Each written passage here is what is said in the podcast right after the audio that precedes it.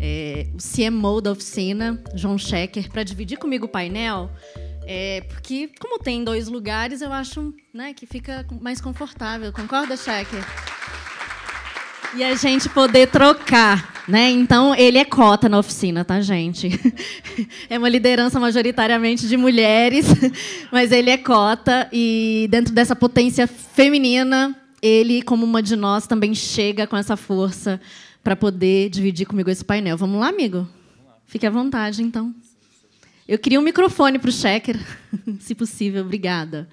Bom, gente, depois dessas palavras da Paula sobre é, eu acho que ela deu a palestra assim de, de, de, abertura. Ela falou muito sobre criatividade com esse desafio transformacional num Brasil de causas muito urgentes. Né? Então, isso realmente é, me surpreende a gente poder abrir aqui, né, Cheque, esse momento com vocês de um dia tão representativo, que é um dia específico para pensar a criatividade e essa criatividade direcionada a esse poder de olhar para o país, para o mundo e, como a Paula disse, para o local.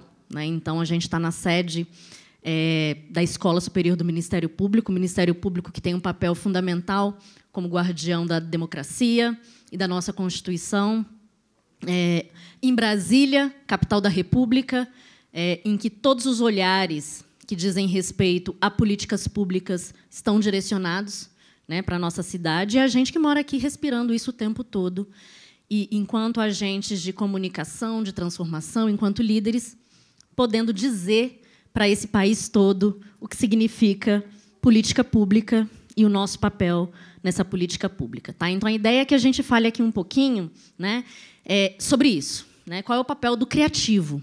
Criativos, qual é o papel nesse momento de país? Né? Então, é mais ou menos isso. E eu queria abrir, Cheque, é, você falando né, se apresentando e dizendo sobre o que você pensa né, sobre esse desafio da criatividade para o mundo em transformação. Bom, bom Lili, obrigado, obrigado gente é, pelo convite, por estar aqui com vocês. Mais uma vez um prazer fazer parte dessa cota que está aqui na oficina. É, conseguir, né, finalmente, para entrar.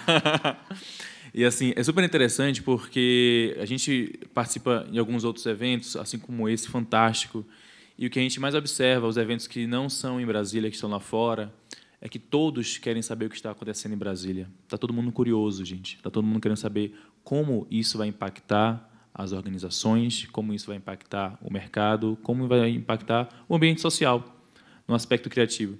Então, é, a gente tem que ter a, a percepção de que, de certa forma, somos, por estarmos aqui tão próximo, estarmos respirando isso no dia a dia, até por osmose, recebendo informações sobre isso, a gente acaba tendo esse privilégio de estar aqui e ter uma maturidade a respeito de pautas que impactam todos os outros estados, né? E que a gente está aqui vivenciando isso no dia a dia. E como a gente pode catalisar isso, utilizar isso para que se desdobre de forma criativa em impactos em políticas públicas, em impactos em organizações, em projetos e causas que de fato vão reverberar e vão ter uma ação naquele indivíduo, naquela comunidade, naquele setor. Acho que a gente traz muito a ideia de criatividade na, na lógica criativa em si, enquanto concepção criativa de a criatividade ela surge não somente enquanto ah tive um insight nesse processo consegui entender aquilo mas muito em cima do que o ambiente propicia e o que, que a gente respira o que, que a gente absorve de conhecimento.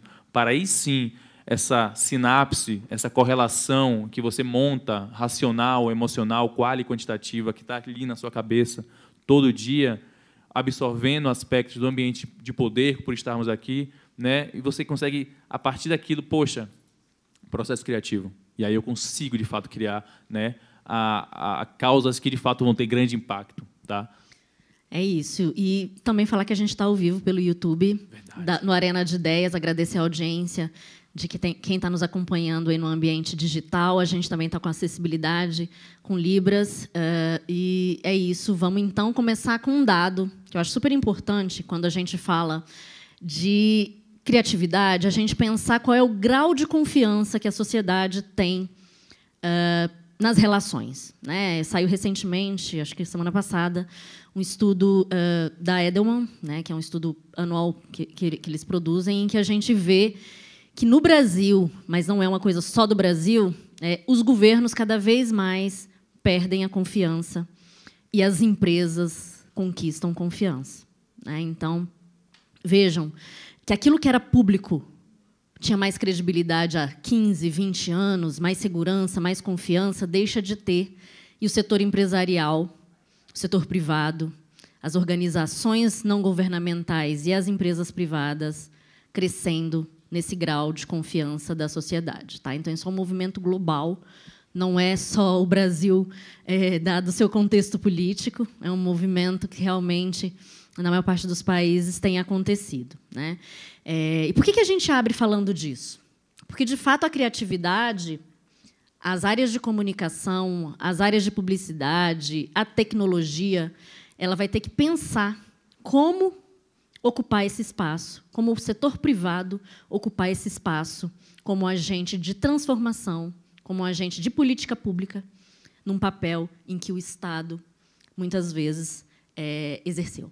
Né? Então, é esse desafio, é, entendendo que o setor público não vai mais conseguir se movimentar sozinho, que o setor público não tem energia e não tem a confiança da sociedade para construir esse processo. Né? Então, é um desafio que a gente coloca para os nossos clientes, para o setor privado e para as organizações. Né? Então, e aí aqui, sem falar é, de, de, partido político, uh, um contexto político importante né, que a gente precisa trazer é o quanto o nosso país está polarizado.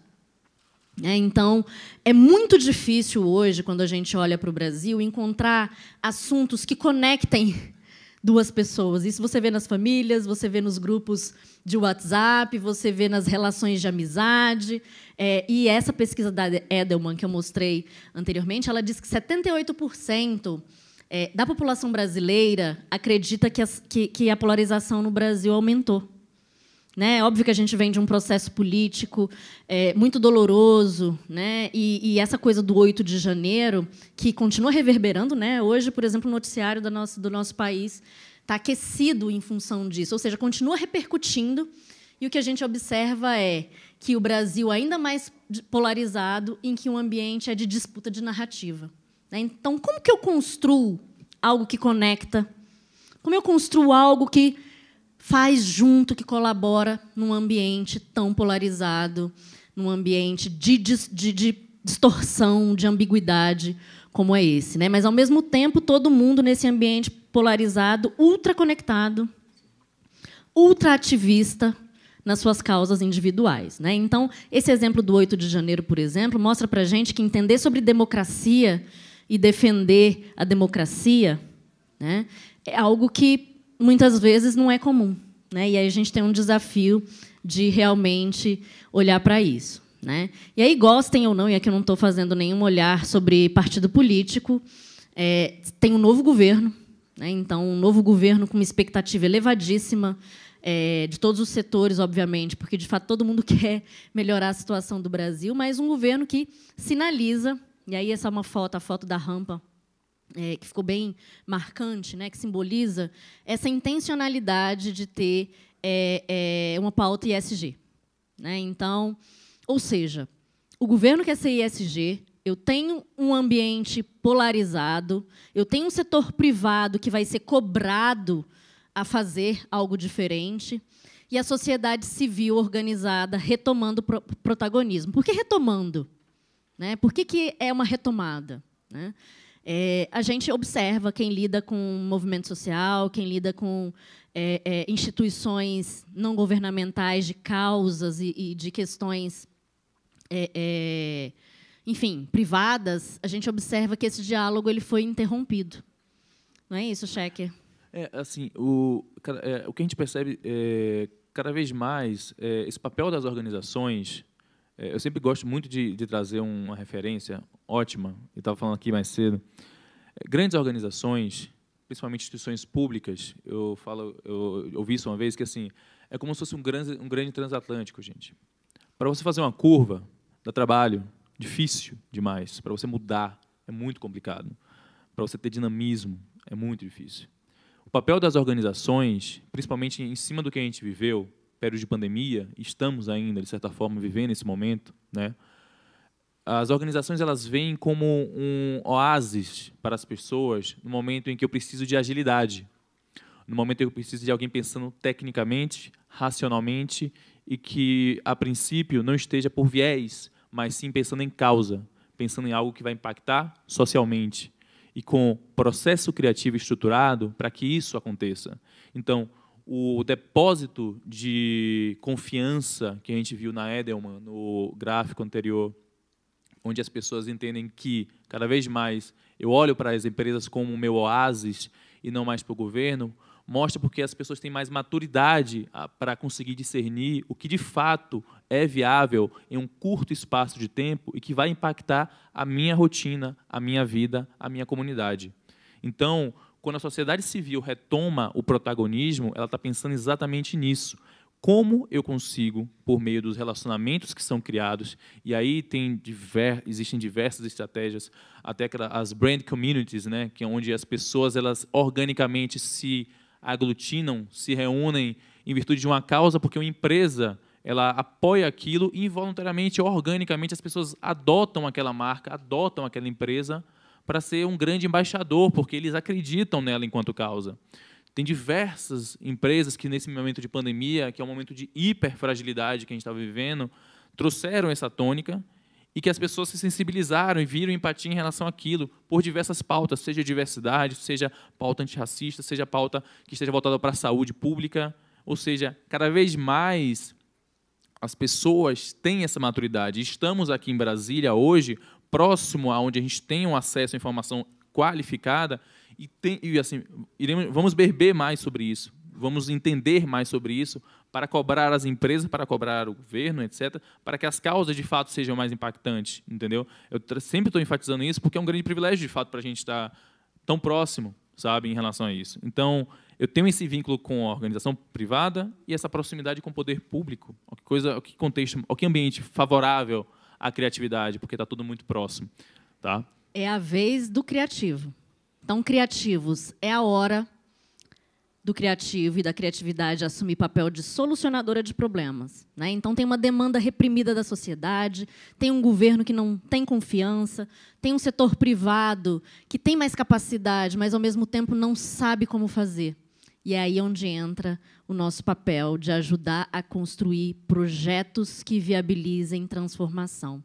Precisa ter criatividade para entender. Né? Então, é esse desafio que eu queria lançar aqui para todo mundo, porque de fato não tem como abrir mão. Né? As urgências sociais elas estão colocadas. E aí, quem diria que hoje uma urgência social seria o meu filho e a minha filha não foram para a escola? Né? Então, quando a gente imaginou que a questão da paz, né, quando a questão da defesa da democracia fossem coisas urgentes para que a gente pensasse enquanto propósito, enquanto causa. Né? Então, é algo que vai se transformando. Né? Então, é, é, é, a questão da saúde, é a questão da proteção da Amazônia, e, adicionalmente, a sociedade vai trazendo novas urgências, como essa de hoje, que é paz, que é a cultura da paz, que está lá nos ODS, mas que a gente nunca pensou num Brasil como o nosso, né? pode pensar lá na Ucrânia, né? em países bélicos, mas a gente nunca imaginou que no Brasil a cultura da paz fosse algo a ser uma causa tão relevante. Né? Então, é fundamental é, que eu queria lançar esse desafio, né? Como é que a criatividade, como é que os criativos conectam pessoas, empresas, governos e o planeta no mundo polarizado?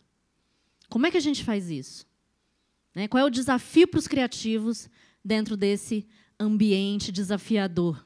Né? Então, tem um processo de construção muito importante e que, assim, gente, eu queria chamar para responsabilidade de fato. A gente que lida com comunicação, a gente que lida com reputação, a gente que lida com projetos de impacto, a gente precisa considerar que é essa a nossa demanda enquanto executores de projetos de comunicação. Tá? Então, a criatividade vai passar por saber fazer essa conexão.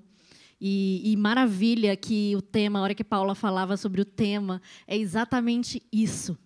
É desafiar a criatividade para um olhar de transformação social e de impacto. Né? Então, eu trouxe aqui alguns itens, mas há muitos outros, né? É, do que, que a gente precisa considerar enquanto criativos é, dentro desse novo momento. Né? O primeiro é, é, saber que assim não é só mais o problema da Amazônia, que é um problemaço que ficou aí abandonado por muitos anos, que a gente agora precisa olhar com muito enfrentamento. Mas tem causas locais. Né? E aí as smart cities têm trazido demandas inúmeras do aspecto da mobilidade, do aspecto da pobreza. Né? Então, como é que eu, enquanto criativo, estou olhando para minha marca e como é que essa minha marca está olhando para as urgências locais? Como é que a minha marca, eu enquanto diretor de criação, enquanto equipe criativa, enquanto profissional de comunicação, profissional de tecnologia, como é que os meus clientes estão olhando para o impacto verdadeiro para essas causas urgentes. E tem causas urgentes aí acontecendo o tempo inteiro. Então não tem como mais fugir é, é, desse ambiente. Né? Então, como é que eu estou identificando essas urgências? Eu estou fazendo escuta social? Estou presente? Né? Eu falava esses dias com uma colega nossa que foi trabalhar no gabinete de um parlamentar aqui do Distrito Federal e ele montou uma equipe bem diversa. E como a pauta dele, do gabinete e da legislatura dele é trabalhar a questão da, da periferia, ele só contratou pessoas que tinham alguma vivência de periferia para poder, de fato, é, trabalhar com a política pública dele. Então, tinha que ser gente que andasse de ônibus, porque a pauta dele é mobilidade. Tinha que ser mulher que, ao descer do ônibus, tinha uma caminhada para fazer até a casa dela, passando por todos os riscos. Então, assim, como é que eu crio política pública em torno de mobilidade se eu não ando de ônibus, se eu não ando a pé? Né? E aí ela deu até um exemplo. Né? Brasília tem os túneis, né? De passagem. Quem pensou aquilo só pode ter sido um homem, ela falou. né? Então, assim, só pode ter sido um homem que, que pensou nisso. Né? Tanto que hoje é algo absolutamente anúgio, porque não tem razão de existir. Né? E aí isso está. A criatividade não está só na comunicação, está na engenharia. Né? Então, quem foi o engenheiro que pensou esse túnel ao longo do eixão? Minimamente, deve ter sido um homem e um homem que não andava a pé. Né? Então, ou seja, como é que eu gero impacto se eu não trago lentes que, de fato, possam traduzir a necessidade social?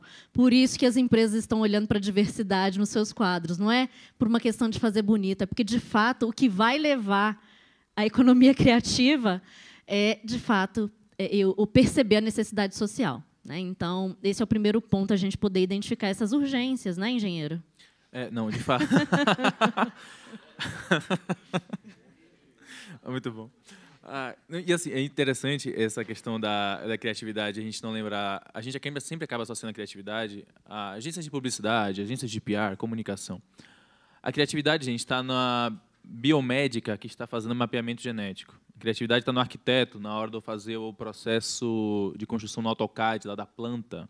A criatividade está no cientista político, na hora de pensar, de fato, como trabalhar aquela pauta ou aquela relação com o governo. Assim, não, não vamos tolir a criatividade somente para esse ambiente, mas vamos olhar ela de forma transversal, porque é o que de fato ela é. é a gente acaba tendo esse viés é, de, de, de, confirmação, achando que somente está associado àquilo, quando na verdade não. É, então, as pautas, como a gente está trazendo aqui hoje, que ele trouxe mais cedo a respeito da educação, essa questão da mobilidade. Tem até um vídeo maravilhoso, acho que é do Denzel Washington, falando exatamente sobre a gravação de um, de um, de um filme, de um vídeo, onde ele fala que o diretor tinha que ser preto porque só ele saberia o cheiro que tem do, do pente quente passando no cabelo de manhã. E um diretor como Spielberg não saberia, ele não vivenciou aquilo. Existe uma ideia chamada, uma questão chamada lugar de fala, e é necessário que isso aconteça. Então, as pautas que a gente está discutindo aqui hoje, 2023, certeza, e todos sabem disso, não são as pautas que, que foram discutidas em 1990, eram outras. E a gente olha para 1990 e fala: meu Deus, que absurdo! Os caras nem pensavam naquilo, elas nem, nem passavam na cabeça. Olha que novela horrorosa que está passando, meu Deus, como é que fala isso? A gente se surpreende, e não tem tanto tempo, gente, tem 23 anos. 23, gente? Não, 20, 33, perdão. E eu sou engenheiro. Né? Enfim. É, então, é, é, interessante que a gente tenha isso em mente, de que daqui a 10, 20 anos, certeza, a gente vai olhar para hoje e falar que absurdo que a gente está falando ali. Vocês esqueceram de falar isso. Vocês nem se apresentaram direito. Vocês estão em que mundo? E é natural que ocorra. problema é se for a mesma fala de 20 anos atrás. Vamos trazer um erro novo, mas não o mesmo erro, né? Aquela lógica. Então, assim, o processo evolutivo de ganho de maturidade das pessoas, graças a Deus, Darwin está aí para trazer o processo, enfim, trouxe muita coisa. Então, assim, que bom que a gente está evoluindo, gente. Que bom que estamos aqui hoje para discutir sobre isso. Espero que em 2033 estejamos aqui de novo falando sobre outras coisas que estão impactando e a gente olhasse pra, e a gente olha para trás e fala, cara, que absurdo que eu falei. Espero demais, tá? Voltar nesse É, momento. e assim, considerando além das urgências, né, algo que a gente falou sobre o ambiente polarizado, a disputa política, a disputa de narrativas, as fake news, a pós-verdade, né? é, o que, que a gente está promovendo é, em termos de transformação dos ambientes de discussão? E aí o papel também que eu queria lançar aqui para vocês é a comunicação e a criatividade como mediação e convergência. Né? Então, os projetos, as campanhas, as iniciativas, elas vão precisar considerar que eu tenho um ambiente difuso, polarizado, e as pautas elas precisam trazer convergência. Então, muitas vezes, e eu não quero dizer que é uma pauta de convergência nacional, não. É da comunidade. Qual é a pauta de convergência da comunidade que eu estou tratando? A questão de esgoto é uma pauta relevante para aquela comunidade? É. Então, eu engajo por meio, é, crio um senso de comunidade nessa coalizão e nessa construção.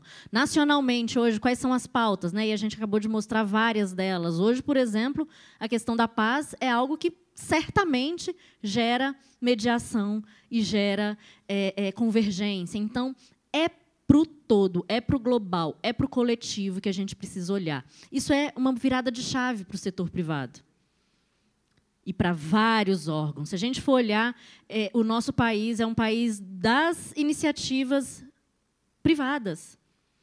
Então, assim, você tem o funcionalismo público com pautas corporativas, você tem as empresas com as suas questões regulatórias, as questões dos seus produtos, as questões da sua atuação.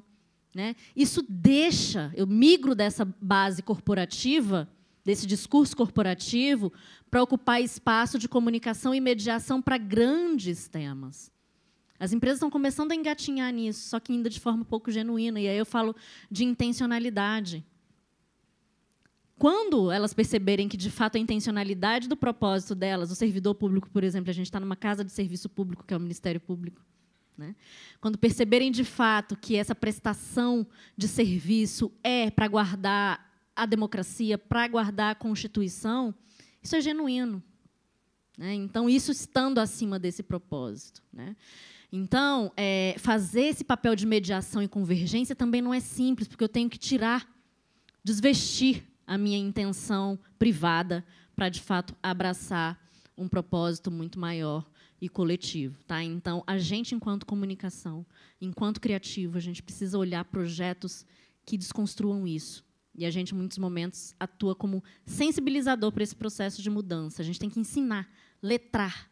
Né? Então, o trabalho de letramento é muito importante. O comunicador, no, na função de mediação, de solução de problema e de letramento né, que é esse papel educacional que muitas vezes a gente precisa assumir. Né? É, e aí a tecnologia. É, onde é que entra a tecnologia nisso? Né? E aí, mais tarde, vocês vão ter um painel ali com Gilberto, né, Gilberto? Para poder falar um pouco sobre, de fato, a tecnologia aplicada é, à política pública. Né? E aqui, obviamente, a gente tem que lembrar é, de que é a tecnologia para o cidadão. Né? Não é a minha tecnologia é, para resolver o meu problema, mas é de fato a tecnologia como um solucionador de problemas globais. É, então, como é que eu estou olhando para isso e criando novas experiências é, junto com a sociedade? Né? E aí você tem a inteligência artificial que chega, né, o grande debate é, de regula regulação, regulamentação, de uso, de acesso, né? mas o fato é que vem, a inovação chega, a transformação digital ela vem, mas a gente ainda é um país absolutamente desigual, em que as pessoas sabem o que é ChatGPT, mas duvido se alguém aqui já acessa, a maioria não deve nem acessar, não sabe. Tem gente que acha que é um aplicativo. Tem gente que acha que é baixar um aplicativo. Se você entrar lá no, no, nas Apple Stores, vai lá, vai achar um. Só que não é disso que a gente está falando. Então, assim, tem um processo cultural e, e, de letramento e até de acesso que tem um gap muito grande. Então, as empresas precisam olhar para isso também. Como é que eu garanto é, é, a democratização dessa tecnologia como ferramenta de serviço para o cidadão? Né? Então, é isso. E isso, obviamente, gente, esses, essas coisas, outras mais, podem surgir, mas isso, de fato, gerando transformação social. Tá? Então, é, são esses highlights que eu queria trazer.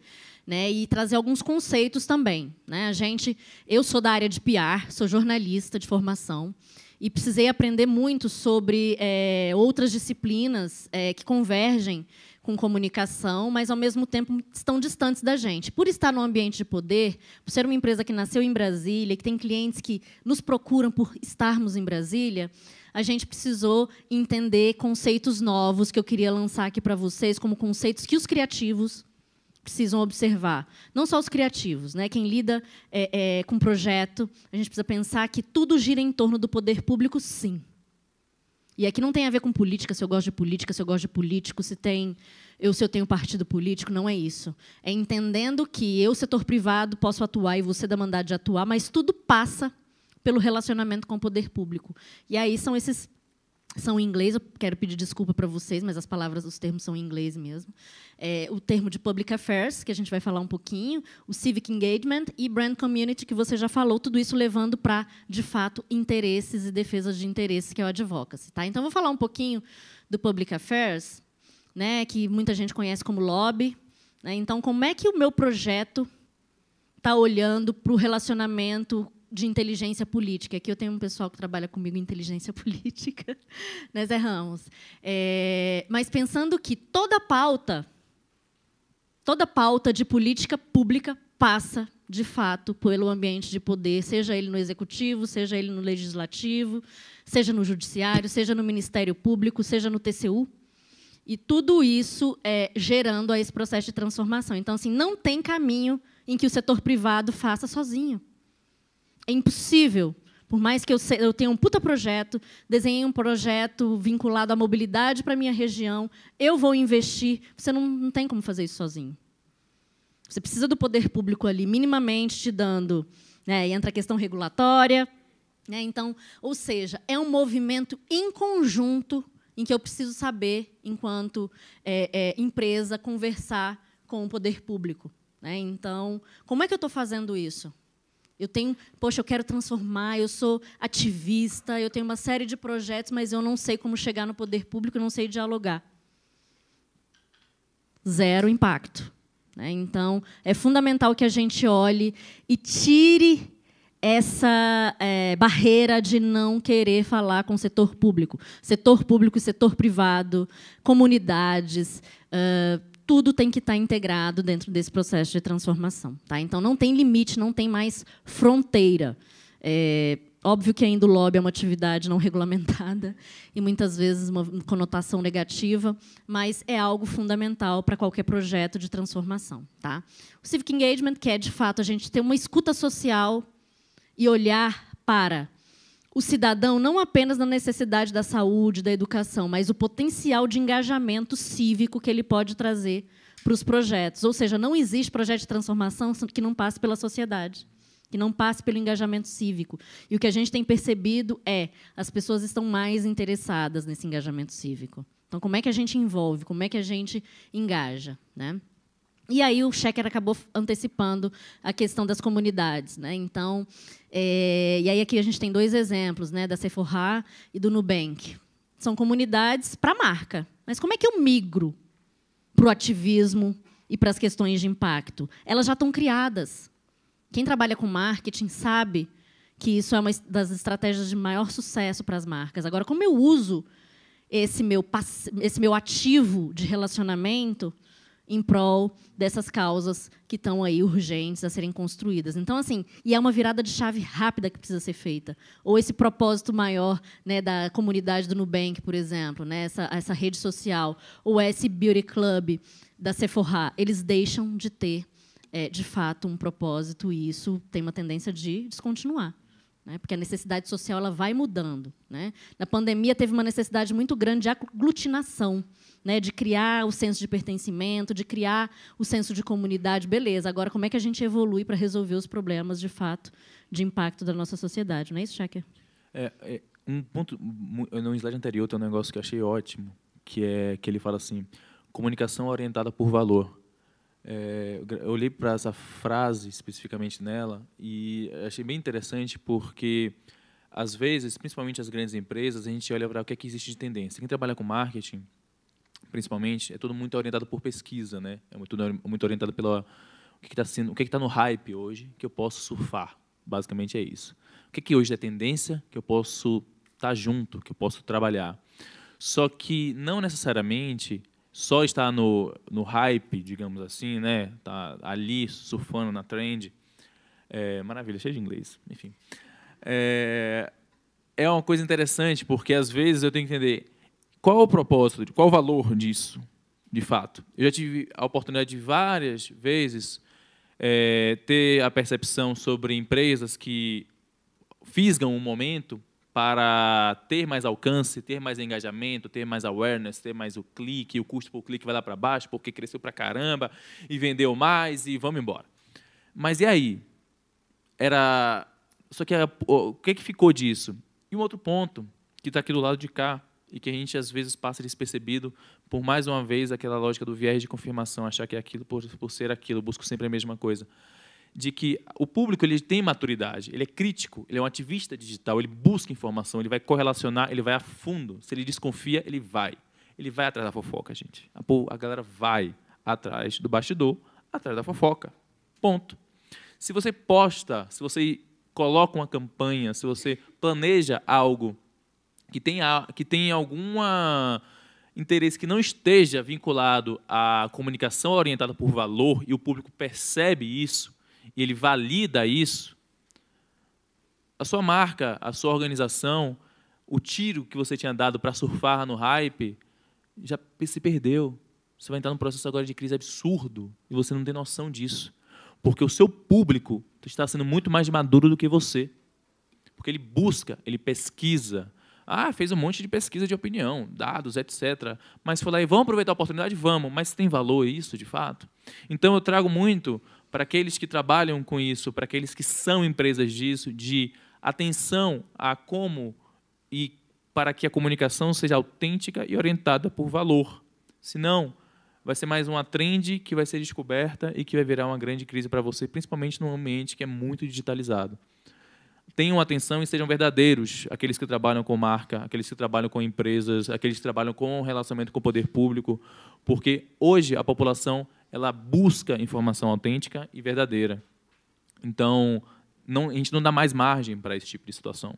É importante a gente ter noção de que as causas quando elas são criadas não são somente para colocar a empresa ao lado de uma sigla que está vinculada a um ODS ou um SG, e eu coloquei aquele selo, pintei tudo de verde está tudo resolvido. Não. Não funciona mais assim. Não funciona mais assim porque as pessoas faziam assim, as empresas faziam assim. Até um cacoete, né? Não funciona mais assim. Mas, de fato, nos anos 90 tinha muito disso, né? Então, muita atenção. As empresas precisam ser autênticas, as marcas também, né? E isso está muito vinculado a essa questão de trabalhar os interesses privados. A sociedade sempre nesse meio de campo aqui atenta a todos os pontos de conexão e de comunicação e como isso se desdobra em políticas públicas e como isso se desdobra no relacionamento com o poder público. Exato. E, e, muitas vezes a gente tem causas, né? Tem o setor empresarial achando que vai cortar o caminho e vai lá direto no poder público e junto eles vão resolver um problema. Não é assim.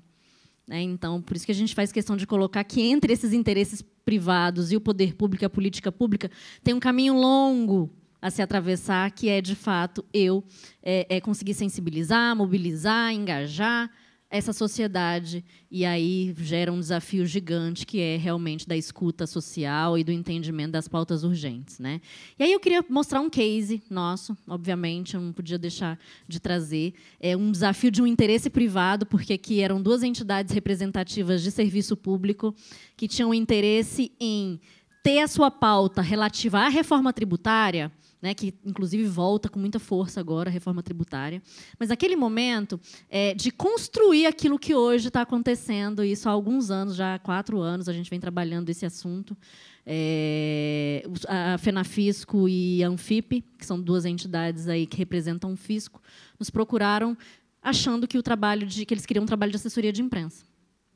E aí, obviamente, se identificou que não era exatamente aquilo que eles precisavam, que eles precisavam realmente de um projeto que migrasse o tom corporativo deles, que eles tinham interesses específicos ali em relação à, à questão tributária, mas que eles trouxessem um projeto de fato de transformação social. E aí nasceu essa causa.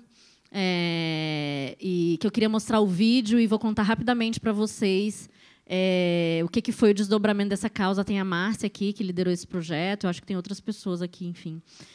Hã? Da criação, acho, não sei se tem alguém aqui, mas enfim. É, eu queria mostrar esse projeto, que inclusive foi vencedor de prêmio é, nacional e que me alegra muito. Essa semana, eu, eu, semana passada, eu estive no Congresso Nacional numa audiência com uma senadora e ela fala exatamente do projeto, esse projeto que lá atrás a gente quis construir, agora já tem o poder público é, falando sobre ele, mobilizando transformação a partir dele, tá? Que é a reforma tributária solidária. Tem como clicar aí para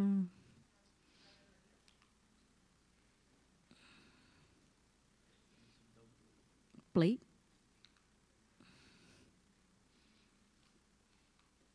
Não. Eu consigo por aqui? Não, né? Tem como alguém dar o plate? Ai, gente, que pena. Ai, eu devo ter feito alguma merda. Como sempre. Mas, enfim, gente, eu vou, eu vou falar um pouquinho para vocês. A gente criou um via. Tudo começou com um manifesto. Né? Então, para engajar a sociedade, a gente criou um manifesto. Esse manifesto foi traduzido em uma série de iniciativas. É, e a gente fez o lançamento desse manifesto no Congresso Nacional. Então, ele tinha vídeo, ele tinha um kit básico da causa. Né? Então, a gente construiu a causa. A gente fez vários eventos dentro do Congresso Nacional. Esse manifesto, ele não era um manifesto das duas empresas, era um manifesto que reunia especialistas da academia, de outros setores, para poder redigir esse manifesto e trazer a linguagem acadêmica, as pesquisas. Né? Então, a gente fez todo um trabalho de engajamento dentro do Congresso Nacional. É, além disso, e aí, enfim, promovemos audiências públicas. Né? Então, todo o trabalho de criatividade que resultou, inclusive, em traduzir essa campanha numa ação que a gente fez lá em Salvador, viu, Baiano? Fizemos lá em Salvador. A gente criou as fitinhas do Senhor do Bonfim, lá para o Fórum Social Mundial, que tinha as falas, é, que é o seguinte, reforma tributária. Reforma tributária solidária. Quem tem menos, paga menos. Quem tem mais, paga mais. E era essa a, a grande abordagem. Né? E aí a gente fez uma série de ativações é, dessa campanha. Né? Então, uma produção de conteúdo vasta nas redes social, sociais, que até então gera um engajamento assim, surpreendente para esse tema.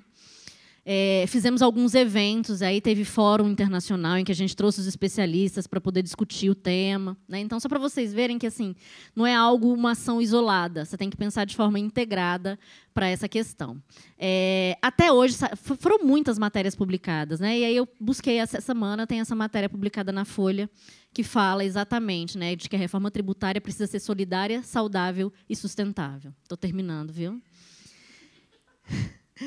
E aí esse debate na imprensa, em todas essas áreas, é, e aí eu fiquei muito feliz e, e fiquei sabendo disso há poucos dias, de que essa proposta da reforma tributária solidária, que é uma causa que nasceu lá dentro da oficina, junto com os nossos clientes, ela integrava o plano de governo do então candidato no ano passado, presidente Luiz Inácio Lula da Silva. Ou seja, uma causa que se transforma de fato numa política pública que tem aí hoje a reforma tributária em alta discussão e essa, esse viés solidário sendo pautado é, dentro do poder público. Ou seja, era uma iniciativa que eu podia muito bem ter cortado o caminho e ido direto lá no governo, né, no Lula. Lula, coloca no seu plano de governo, mas não é tão simples assim esse caminho. Né? Foi algo que a gente precisou primeiro engajar a sociedade, trazer influenciador, trazer formador de opinião para chegar até aqui. Tá? Então, é, é isso o case.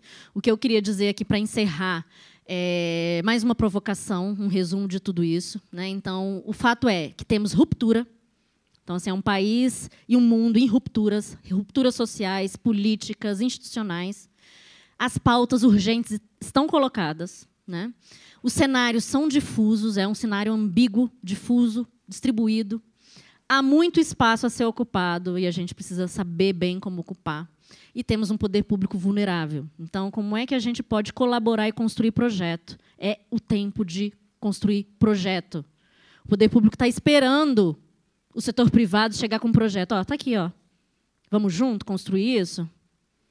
Então, é o momento, é o momento de abertura, é o momento de construção, e a gente tem muita oportunidade para poder pensar comunicação dentro desse ambiente. Tá? E aí, assim, conexão social com intencionalidade, autenticidade para contar a história. Não adianta brincar de fazer isso. Tem que fazer da forma correta. Tá? Então é isso que a gente queria trazer. Queria agradecer aqui o tempo de vocês. Não usei os 10 minutos. É, e dizer que fico muito feliz com o convite para poder falar sobre isso e poder inaugurar, abrir os trabalhos desse Dia Mundial da Criatividade com essa pauta que é olhar para a criatividade nesse processo de transformação social. Muito obrigada, gente. Bom dia.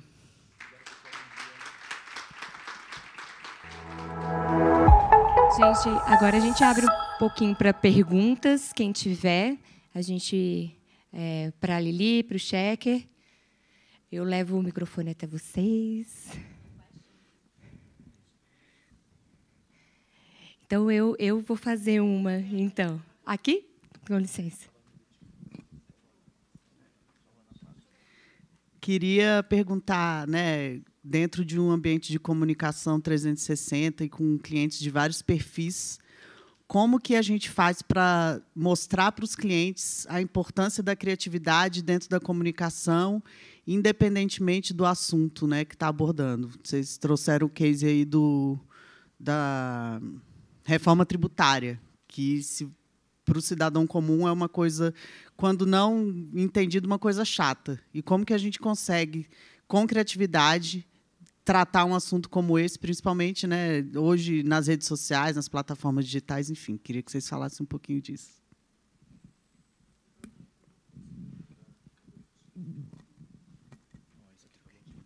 Eu vou falar aqui, mas você fique à vontade em complementar, tá, Checker? Então, Rachel, eu acho que é uma pergunta bacana, porque, de fato, nós, enquanto agentes de comunicação, nem sempre a gente lida com gente que entende desse contexto. Né? Então, isso que a gente está falando aqui, esse remontar desse contexto, é um processo de sensibilização. Né? Então, é, eu acho que passa muito pela sensibilização a partir de dado. Eu acho que o cliente ele se sensibiliza é, para uma nova postura se a gente consegue trazer para ele informação.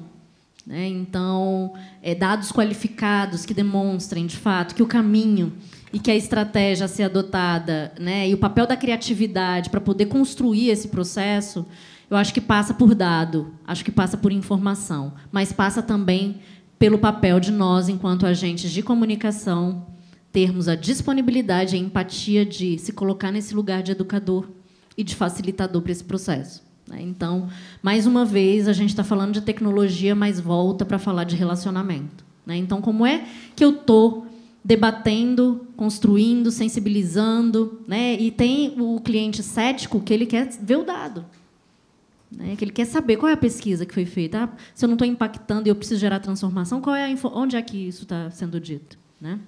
Então, na minha visão, passa por esses dois pilares: né? dado, informação, e segundo, essa capacidade que a gente tem é, da comunicação de, de, de, de fato, ser facilitador para esse entendimento, educador né, sobre esse processo. É, é complementando um pouco que ele trouxe, nosso microfone está bom, gente, com ó, Nossa senhora. Agora você, agora você está sendo ouvido. Que agora eu vou sentar aqui. Só uma rápida curiosidade, para quem não sabe, a fita do Bonfim, ela tem a altura da imagem do Senhor do Bonfim. Só um conhecimento rápido aqui para quem viu ali, que é para quem é de Salvador vai saber disso, mas para quem não é, fica o conhecimento gratuito fornecido para vocês. Bom, um ponto interessante, é, e eu escutei muito depois que eu cheguei na oficina, foi tornar a comunicação palatável. É, eu trabalho com dados, eu trabalho com marketing, a parte de ação de negócios também. Principalmente quando a gente trabalha à frente de inteligência, a gente tem uma língua muito própria. Tem, a gente trabalha muito, o pessoal do financeiro sabe muito disso, né? Então tem uma língua muito própria. Quando a gente leva essas informações para apresentar para cliente, para dentro da empresa, se a gente leva da forma como a gente compreende, não dá muito certo. As pessoas ficam fazendo aquela cara de estou entendendo, mas na verdade não está entendendo nada. Então, assim. Tecla SAP. Tecla SAP. Direto, tive que aprender muito, a duras penas já consegui fazer isso. Então, é, tanto essa questão de ter insumos, ter dados, informações, ao mesmo tempo, para o público final, eu tenho que me, como ele trouxe, eu tenho que ter a empatia de saber o receptor, né, quem está lá do outro lado, e aí a teoria da comunicação hipodérmica, quem, quem enfim, quem está lá do outro lado, que está recebendo informação, está compreendendo de fato o que está sendo dito, o que está sendo colocado. Muitas vezes, quando a gente está, principalmente que trabalha com publicidade, no processo criativo, a gente tem que fazer uma defesa de campanha primeiro para o cliente, depois para o mercado. Às vezes o cliente se encanta, só que para o mercado a campanha não é efetiva. É, porque assim, a gente vende canes para o cliente, né? canes, aquela premiação da publicidade, só que para o cliente final é um, um, produto commodity, é um produto standardizado e que você precisa ter um nível de maturidade para compreender, ou uma vivência, ou um ambiente para compreender a sacada, o insight, que eu estou vendendo água, gente. Eu não preciso ganhar canes, eu preciso vender água. Eu preciso que a pessoa entenda que aquilo ali vai ajudar ela na hidratação. Eu não preciso que ela pegue e olhe. Meu Deus, entendi essa cara da campanha.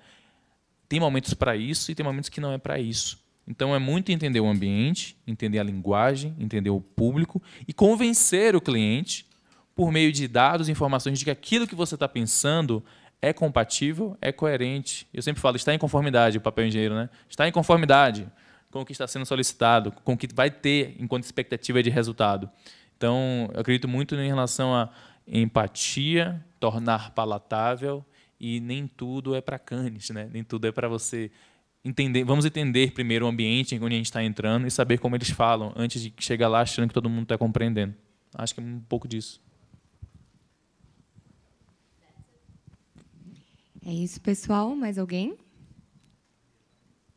Então, eu quero agradecer Obrigado. muito a presença de vocês, esse aprendizado que foi muito grande. Novamente, Lili, é uma inspiração ter você aqui, aprender com você. Checker também, muito obrigada por toda a contribuição.